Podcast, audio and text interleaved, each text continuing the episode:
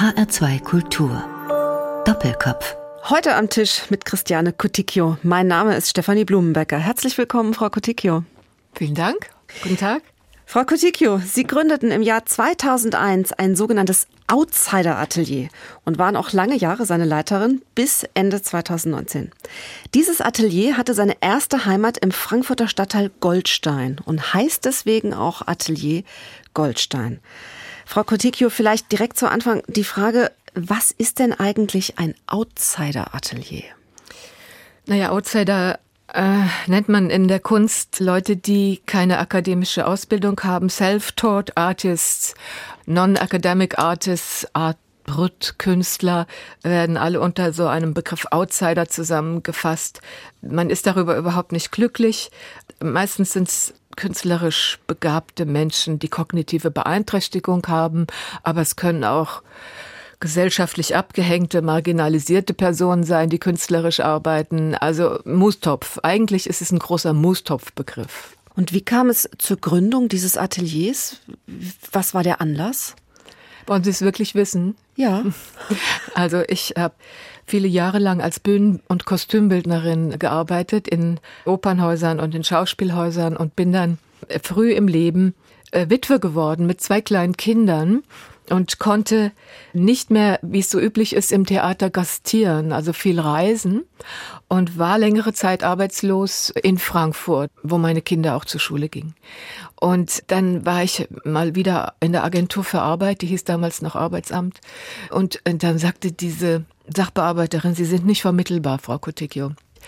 Und sie sagte, aber ich habe vielleicht was anderes für Sie. Können Sie sich vorstellen, mit Roma oder mit geistig Behinderten zu arbeiten? Und da muss ich allerdings noch schlucken, weil vorher hatte ich mit Hans-Werner Hense und anderen gearbeitet. Und dann habe ich darüber geschlafen eine Nacht und am nächsten Tag habe ich gedacht, ich möchte gerne mit geistig Behinderten arbeiten.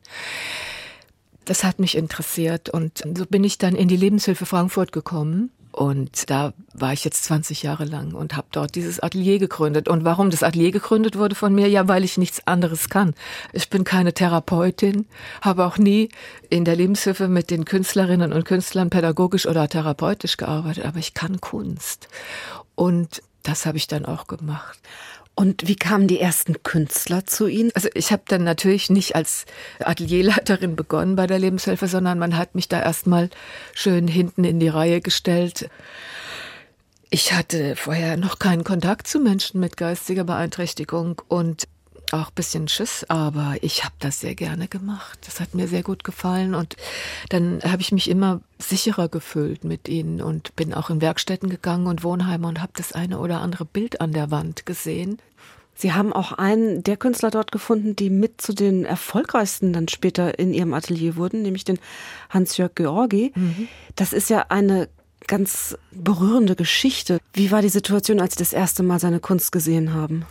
Hans-Jörg Georgi war mir nicht bekannt. Ich habe nur aus Zufall eine Zeichnung von ihm in die Hände bekommen und es war eine Konstruktionszeichnung eines Flugzeugs. Außergewöhnlich gut gemacht und daraufhin gefragt, wer ist denn der Mann, der die Zeichnung gemacht hat? Wo kommt die her? Hab mich durchgefragt zu ihm, bin dann nach Wochen später in sein Wohnheim gegangen und durfte ihn besuchen und komme in diesen Raum, in dem er gelebt hat oder nach wie vor lebt, kleiner Raum und dieser Raum ist angefüllt mit wunderbaren Flugzeugmodellen aus Pappe und Tausenden von Zeichnungen, die in Stapeln auf dem Boden aufgereiht sind.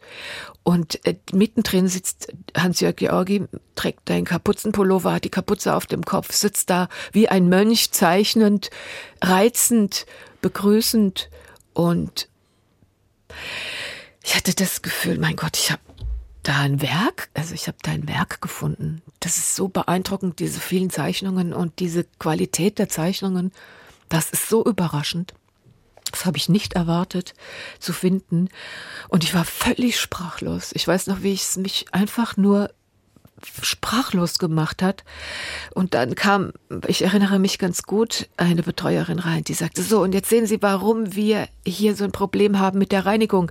Wir schmeißen äh, das immer regelmäßig weg, weil wir müssen ja auch putzen in diesem Zimmer. Und ich fragte die Frau, was schmeißen Sie weg? Und sie sagt, na ja, diese großen Flugzeugmodelle.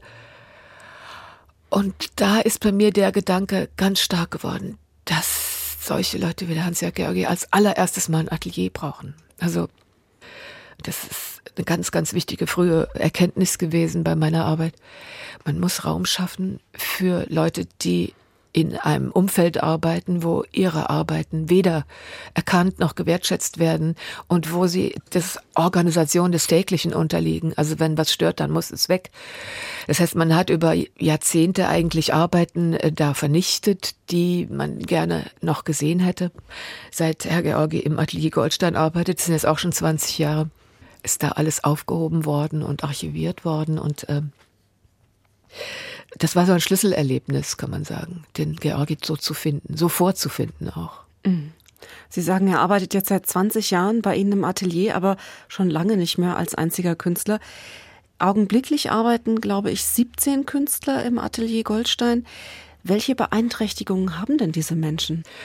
Wir wissen zwar, welche Medikamente man vergeben muss das muss sein, das wissen wir, aber wir interessieren uns ehrlich gesagt nicht besonders für die Krankheitsgeschichte oder die Behinderungsgeschichte der einzelnen Künstlerinnen und Künstler, sondern wir nehmen grundsätzlich auf, weil wir uns entscheiden, dass die Qualität der Arbeiten interessant ist und vor allen Dingen nicht nur interessant für uns oder für die Atelierarbeit, sondern auch für die Öffentlichkeit. Und äh, diese Beeinträchtigungen, die man aber, wenn wir schon darüber reden, im Atelier vorfindet, sind vor allen Dingen Formen vom Autismus-Spektrum in allen Varianten, Menschen mit Down-Syndrom und tatsächlich auch sozial beeinträchtigte Menschen und tatsächlich auch jemand mit einer Psychose, starke Psychose. Also ein weites Spektrum von völlig unterschiedlichen Beeinträchtigungen und damit auch völlig unterschiedlichen Verhaltensweisen.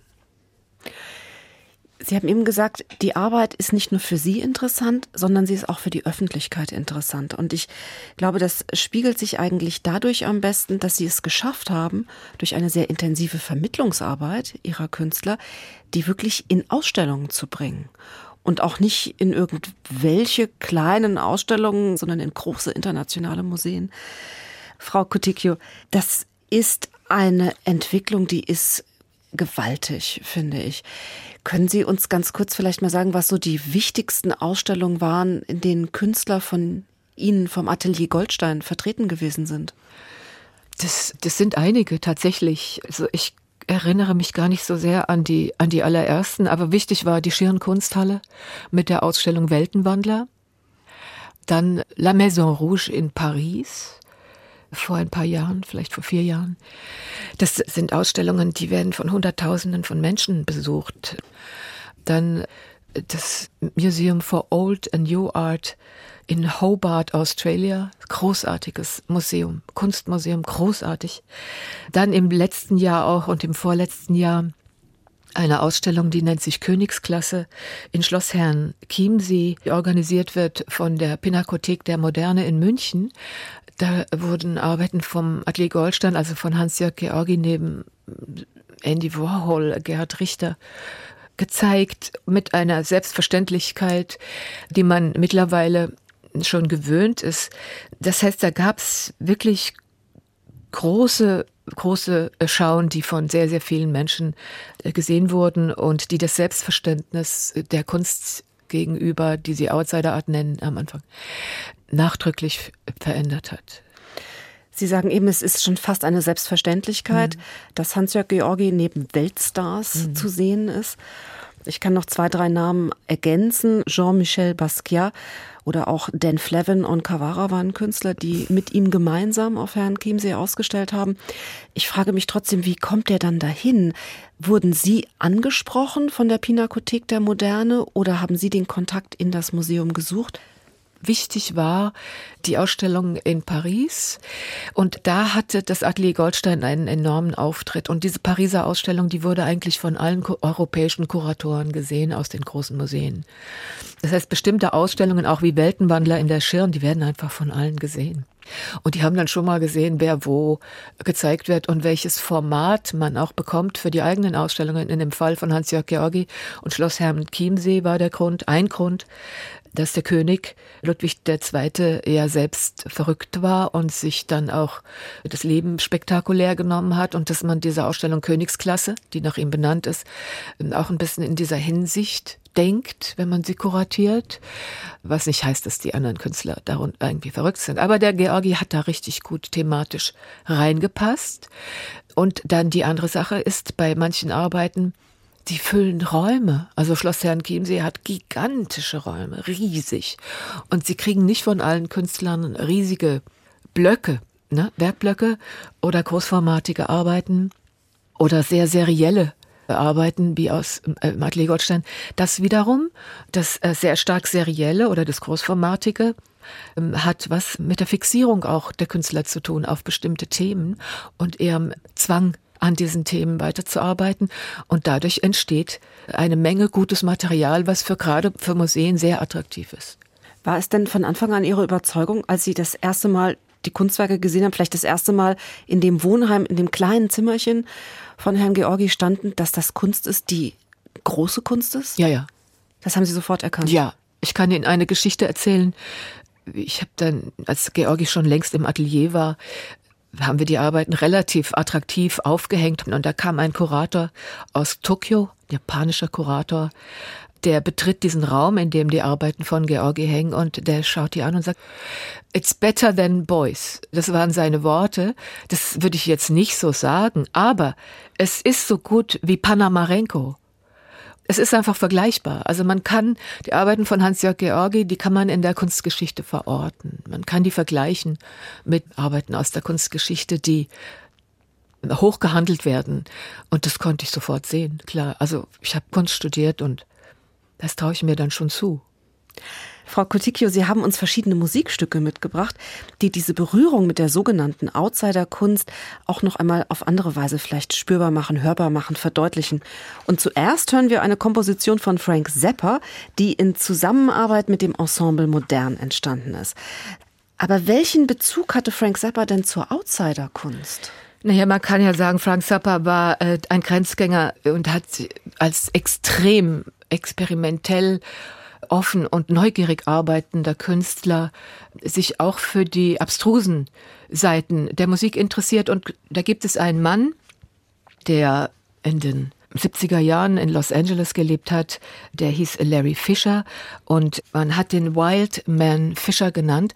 Der war ein Street Performer, ein Mann, der auf der Straße einfach Performances gemacht hat, spontan. Er war allerdings schizophren und immer wieder in der Psychiatrie. Und dieser dieser Larry Fisher, es war ein abgefahrener Vogel, der ist tatsächlich in das Studio von Frank Zappa eingeladen worden und Frank Zappa hat mit dem ein Album gemacht, das heißt Wildman Fisher. Aber wir hören jetzt nicht den Wildman, sondern wir hören Zappa und zwar aus seinem letzten Album, also das Album, das als letztes zu seinen Lebzeiten noch herausgegeben wurde, nämlich Yellow Shark und aus diesem Album hören wir das Stück Ruth is Sleeping.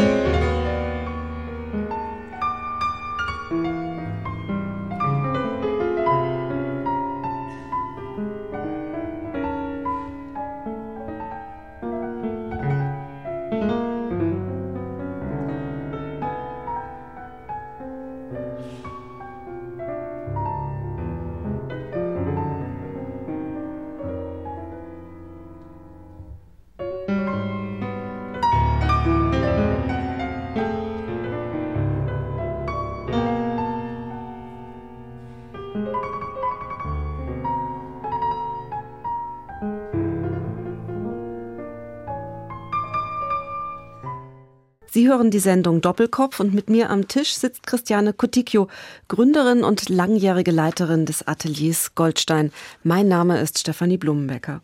Frau Kotikio, die Arbeit im Atelier Goldstein ist fruchtbar und das kann man gut daran ablesen, dass das Atelier gewachsen ist in den Stadtraum hinein. Sie betreiben neben dem Atelier auch noch eine Galerie, nämlich die Galerie Goldstein in Sachsenhausen.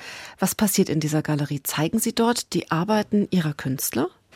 Wir zeigen Arbeiten von Künstlerinnen und Künstlern aus dem Atelier, aber wollen das nicht ausschließlich tun und haben die Galerie als Veranstaltungsort und Treffpunkt etabliert für Künstler mit und ohne Beeinträchtigung. Allerdings Künstler, die von uns eingeladen werden, dort auszustellen, müssen einen gewissen Bezug haben zu der Kunst, die im Atelier entsteht. Also ich sag's mal so, eine gewisse Wildheit oder Rauheit in ihrem Werk vorweisen, sonst würde die Galerie nicht ihr Profil schärfen können. Das heißt, er stellen ganz, ganz unterschiedliche Künstler aus. Es wird völlig konzeptionslos manchmal ausgewählt. Es wird aber auch sehr, sehr, sehr viel gesprochen und es wird viel diskutiert und es werden Themen bearbeitet. Also es ist nicht ausschließlich eine Kunstgalerie, wie man sie sich vorstellt, wo Kunst gezeigt und verkauft wird, sondern es soll eigentlich eher ein Forum sein, wo man über Kunst spricht und die Künstler trifft. Kann man die Kunst aber dort auch kaufen? Ja, ist das möglich? Doch, doch, man kann Kunst kaufen. Es gibt Ausnahmen. Es gibt Arbeiten, die sind nicht zu kaufen, weil, warum auch immer, der Künstler will nicht oder das Werk kann nicht verkauft werden, weil es schon im Museum steht oder wie auch immer. Arbeiten aus dem Atelier Goldstein können verkauft werden, aber trotzdem steht der Verkauf oder der Erwerb von Arbeiten nicht im Vordergrund. Aber ich kann mir schon vorstellen, dass es auch in Frankfurt Sammler dieser Arbeiten gibt. Oder? Doch, es gibt sie überall, nicht nur in Frankfurt. Es gibt, wie Sie sagen, das Wort Sammler ist wichtig. Es gibt tatsächlich Sammler, die sehr, sehr spezialisiert sind auf bestimmte Künstler aus diesem äh, Outsider-Kontext. Und da ist Frankreich sehr weit vorne in Europa, weil Dubuffet hat in den 50er Jahren den Begriff Art Brut gegründet oder erfunden oder geschaffen und hat die Franzosen gelehrt, was es damit auf sich hat. Etwas, was in Deutschland, glaube ich, eher unter entartete Kunst passiert ist. Das heißt, man hat in Deutschland gesagt, das geht gar nicht, kauft das nicht, man darf das nicht zeigen. Das spürt man heute nicht mehr, Gott sei Dank nicht mehr so. Aber in Frankreich ist man damit äh, positiver umgegangen, in Italien sowieso, in angelsächsischen Ländern und ganz wichtig ist die Kunst auch in den USA. Das heißt, wir verkaufen auch international.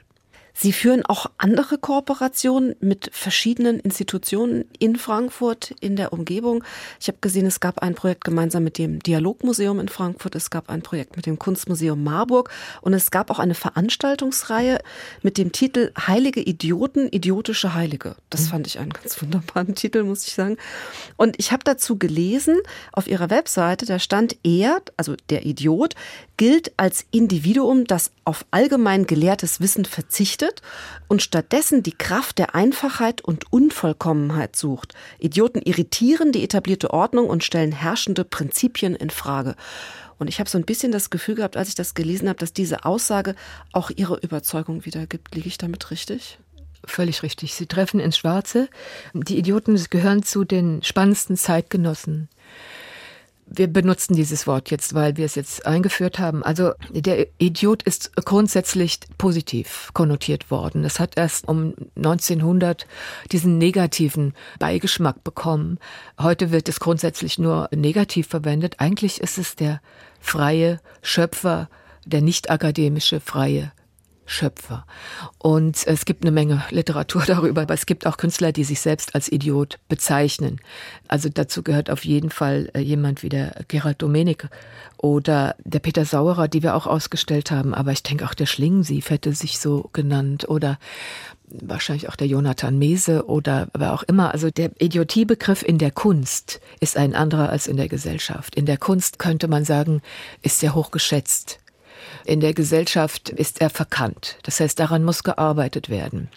Die Veranstaltungsreihe, über die wir gerade gesprochen haben, hat am Haus am Dom stattgefunden, aber Ihre Kooperationen reichen weit und in die verschiedensten Richtungen. Was ich auch ganz bemerkenswert fand, ist ein Projekt, das mit der HFG Offenbach zusammen entstanden ist. Sie sind mit der Hochschule für Gestaltung eine Kooperation zur weiterführenden inklusiven Ausbildung eingegangen. Und das sieht so aus, dass einer ihrer Künstler, die im Atelier Goldstein arbeiten, an der HFG in Offenbach als Student aufgenommen wurde. Wie kam es zu diesem Schritt? Hat er an der Aufnahmeprüfung teilgenommen? Das hat er, hat an der Aufnahmeprüfung teilgenommen, hat sie auch mit Auszeichnung bestanden. Es handelt sich um einen stark autistischen jungen Mann, der im Atelier Goldstein so auffällig war, weil er eigentlich akademisch arbeitet. Also weil er eigentlich in seinem Werk überhaupt nicht diesem Bild von Art Brütt entspricht, sondern man sieht seine Arbeiten, die sehen aus wie die Arbeiten von Robert Longo. Also ganz großartige, extrem realistische, fotorealistische Darstellungen von Personen. Das ist ein ganz, ganz hervorragender Porträtzeichner und es hat alles überhaupt nichts mit Outsider Art zu tun.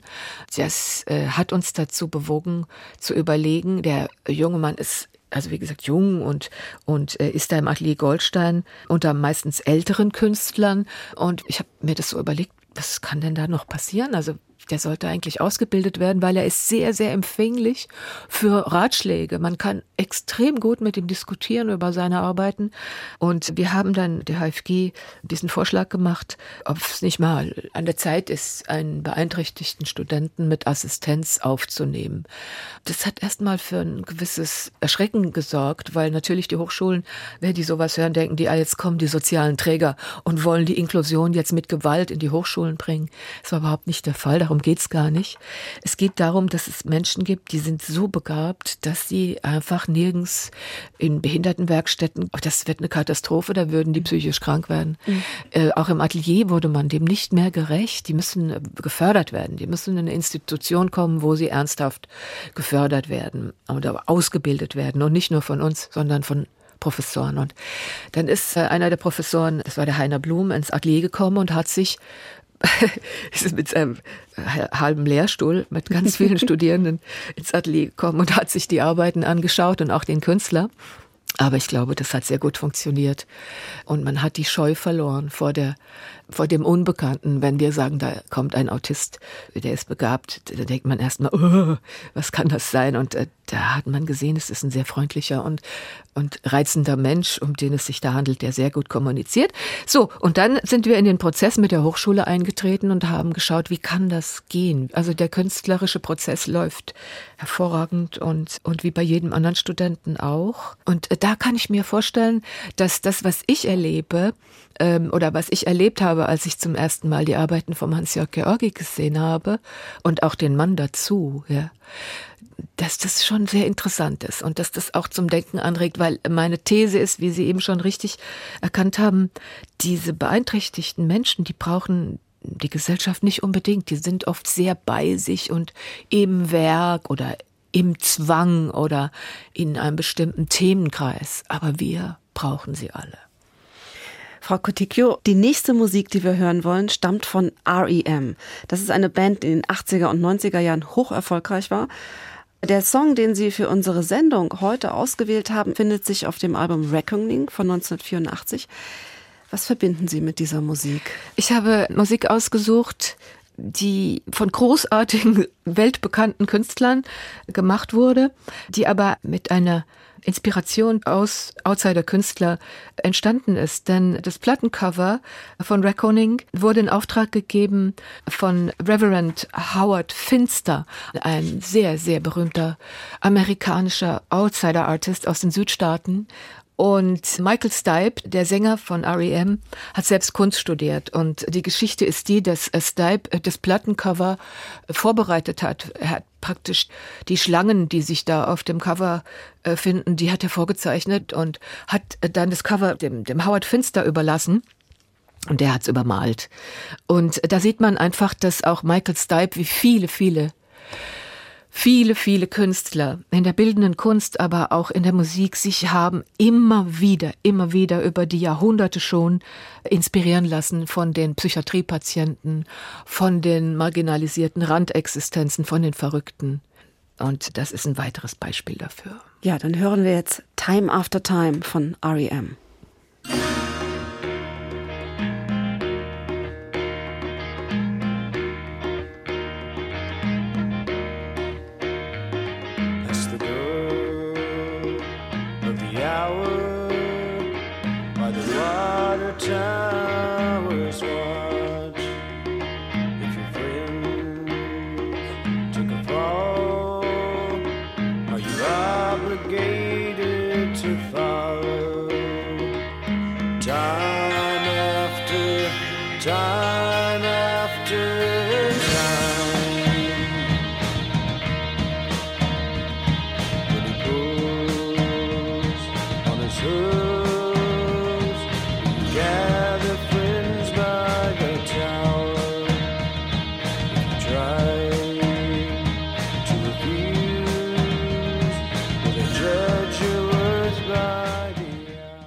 Das war Time After Time von REM. Gewünscht hat sich diesen Song Christiane Coticchio, Talentscout, Gründerin und langjährige Leiterin des Ateliers Goldstein in Frankfurt. Frau Coticchio, im Atelier Goldstein arbeiten Künstler mit Beeinträchtigung, was allgemein eher als Behinderung bezeichnet wird.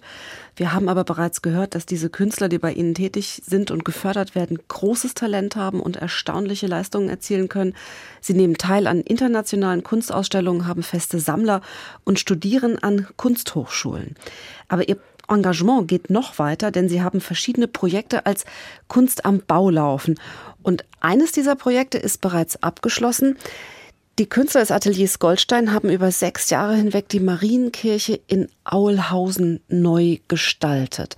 Vielleicht, um in dieses Thema einzusteigen, können Sie uns schildern, was ist das für ein Ort, diese Marienkirche in Aulhausen, und wie kam es dazu, dass das Atelier Goldstein mit dieser Gestaltung beauftragt wurde? Aulhausen ist ein Stadtteil von Rüdesheim am Rhein. Und die Marienkirche steht auf dem Gelände des St. Vincent-Stift. St. Vincent-Stift ist die, ich glaube, die größte Einrichtung für beeinträchtigte Menschen, geistig beeinträchtigte Menschen in Hessen. Und der frühere Bischof von Limburg, Franz Kamphaus, und sein persönlicher Referent arbeiten dort und leben dort. Also der Bischof ist emeritiert und hat sich zurückgezogen aufs Altenteil, lebt dort unter behinderten Menschen und sein früherer Referent, Dr. Kaspar Söhling, hat die Leitung des St. Vincent Stifts übernommen. Diese beiden Herren, mit denen hatten wir schon mal zu tun gehabt, nämlich wir haben acht Monate lang das alte Hauptzollamt als Atelier benutzen dürfen, bevor es zum Haus am Dom umgestaltet wurde und dann auch dem Museum für moderne Kunst zugeschlagen wurde. Und da ist so eine Mentorenschaft entstanden. Ich glaube, Bischof Kamphaus hat uns da kennengelernt und geschätzt. Und als er und Kaspar Söhling sich nach Aulhausen zurückzogen, hat man diese Zisterzienserinnenkirche auf dem Gelände entdeckt, aus dem frühen 13. Jahrhundert. Es geht ja bei dieser Kirche auch tatsächlich um den Geist der Zisterzienser, der Zisterzienserinnen und um die Spiritualität dieses Ordens. Und das, so habe ich das verstanden, sollte mit dieser Neugestaltung auch wieder erfahren werden und vielleicht auch von einem Besucher ein Stück weit wieder erlebbar werden. Aber das ist ja nun eine Zeit des 13. Jahrhunderts und auch ein Thema, die Spiritualität dieses besonderen Ordens. Das ist doch sicher den meisten Menschen sehr fremd. Und ich kann mir vorstellen, auch Ihnen und den Künstlern aus dem Atelier Goldstein wahrscheinlich doch zunächst, oder? Nee, es ist eben ganz genau nicht. Gerade die frühen Philosophen, also Bernard von Clairvaux war der Zisterzienserabt, war der Mann des Jahrhunderts. Da gibt es Schriften, wenn Sie die heute lesen, dann passt das auf heute. Und äh, gerade diese frühen Schriften oder diese frühen Verhaltensweisen der Zisterzienser, die sind für uns heutzutage sehr brauchbar. Die Zisterzienser, die waren ein, ein Reformorden, die sind aus dem Prunk der goldenen römischen Kurie ausgetreten. Die waren grün, die sind in die Natur gegangen. Das also war doch auch haben, ein Armutsorden. Das war ein Armutsorden. Die haben sich der, die haben sich der Mathematik und die haben sich der Naturwissenschaft gewidmet. Die sind in die Natur gegangen. Ihr, ihr Wahrzeichen ist der Bienenkorb. Sie haben tatsächlich auf die Dekoration in ihren Kirchen verzichtet, aber haben die Architektur in den Mittelpunkt gestellt und haben Kirchen nach dem goldenen Schnitt erbaut, aber haben die nicht mehr verschönt, sondern haben den nackten Stein überall stehen lassen in ihren Kirchen. Die schönsten Kirchen in Europa sind die Zisterzienserkirchen. Die haben sich sehr mit der Ästhetik beschäftigt, mit der Marienminne und mit der Christusminne. Das heißt, sie haben sich zum Beispiel nicht wie damals in, in, in vielen Kirchen den Heiligen zugewandt, sondern dem Essentiellen, also der Mutter Gottes und dem Christus, dem Heiland.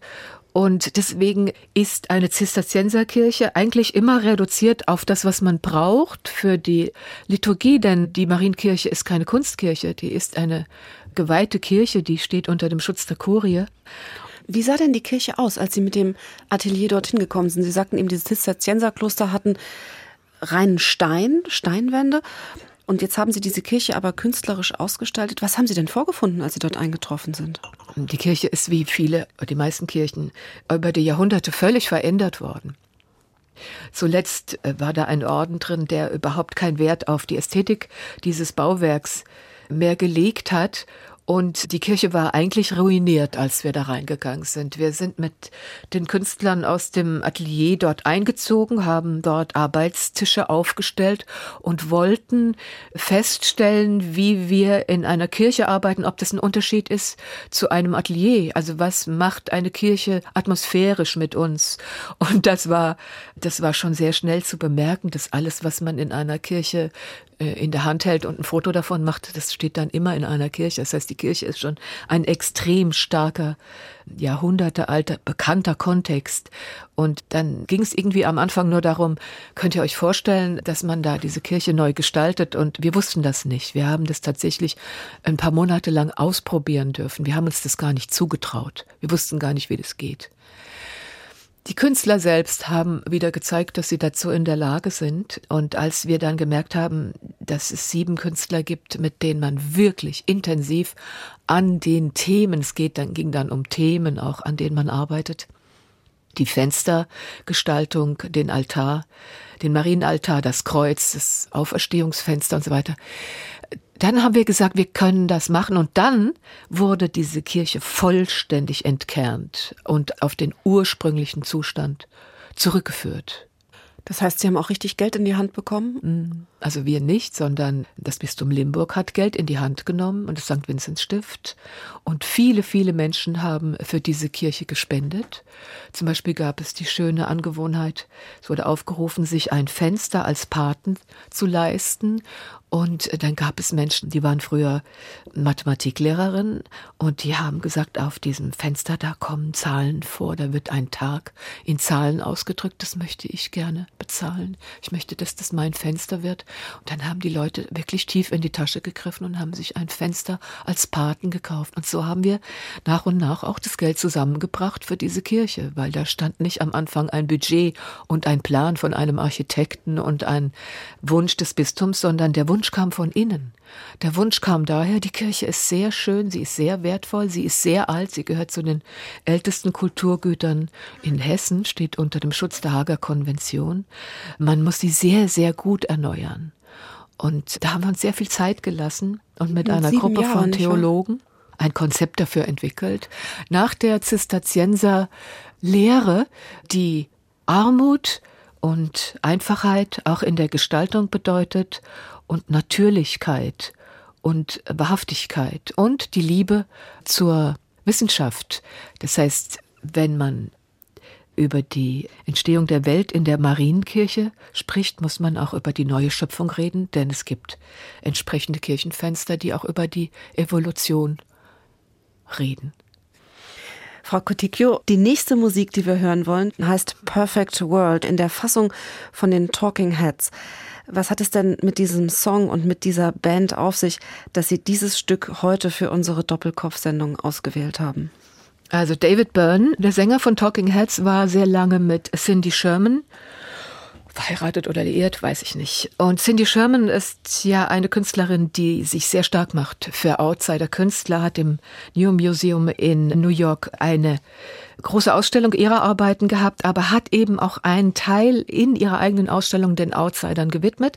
David Byrne ist Sammler von Outsider Art, einer der wichtigsten überhaupt. Ich denke, er ist wirklich ein Kenner und ist drin und schon sehr, sehr lange. Und seine Musik ist eigentlich auch Art Brut. Erschienen auf dem Album Little Creatures von 1985, Perfect World.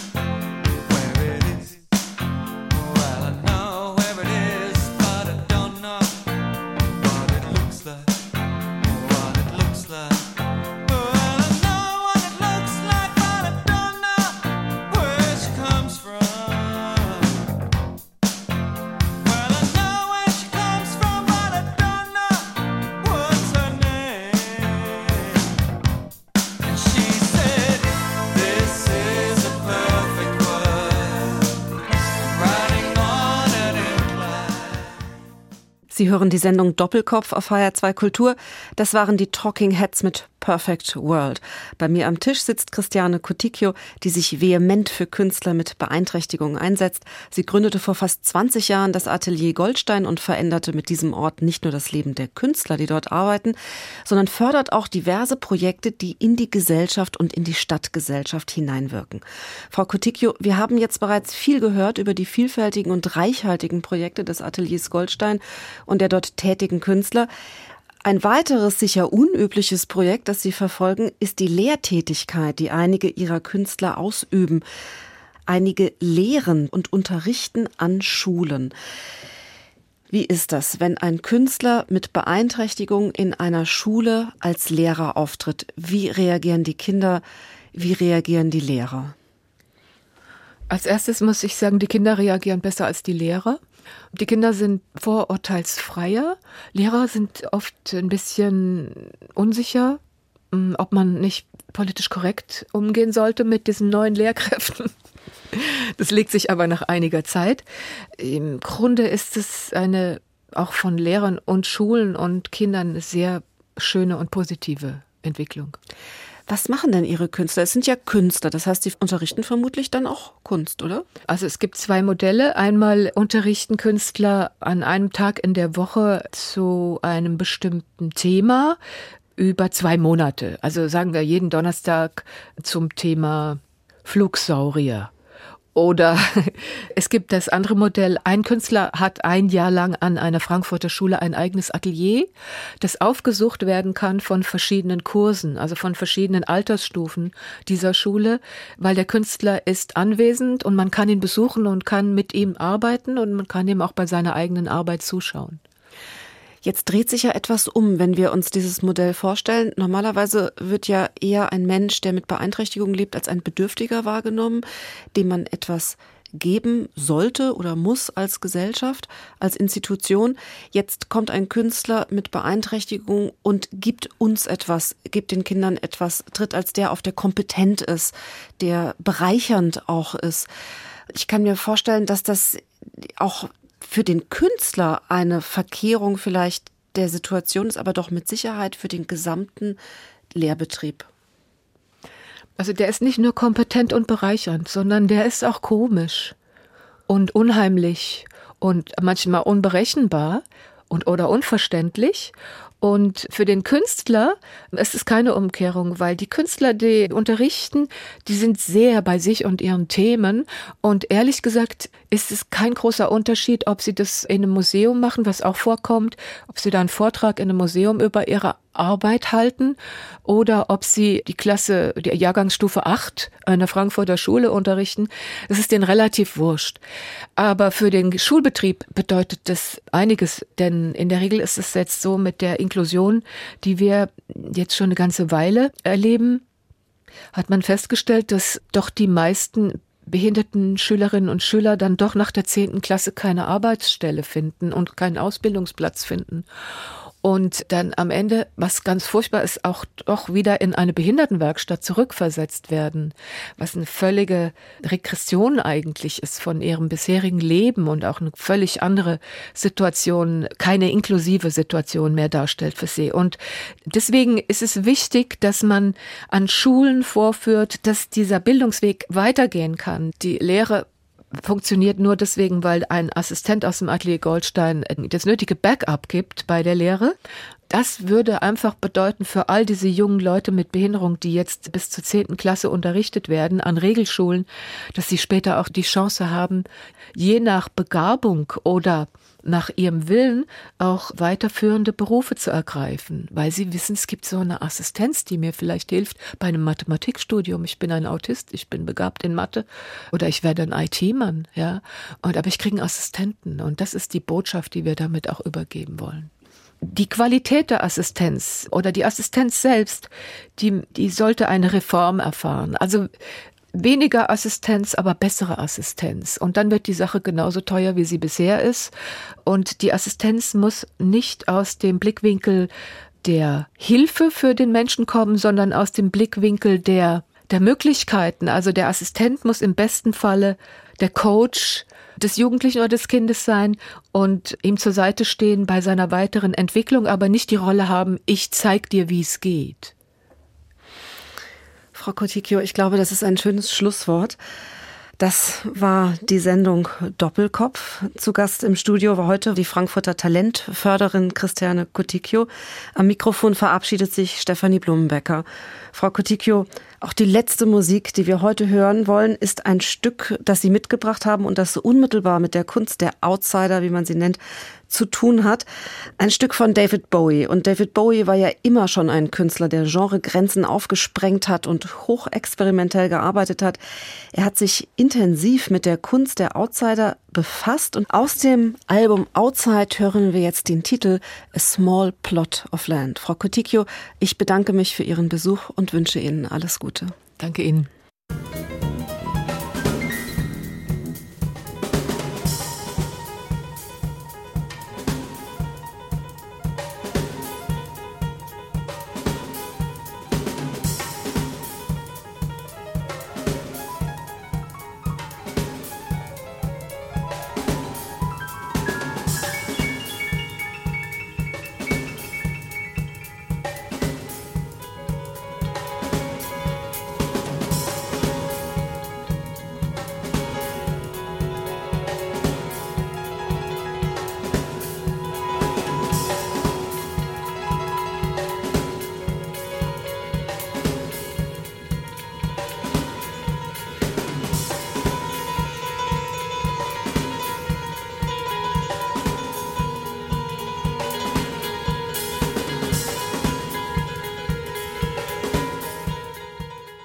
Das war HR2 Kultur Doppelkopf. Aus urheberrechtlichen Gründen müssen wir Musiktitel in unserem Podcast-Angebot ausblenden.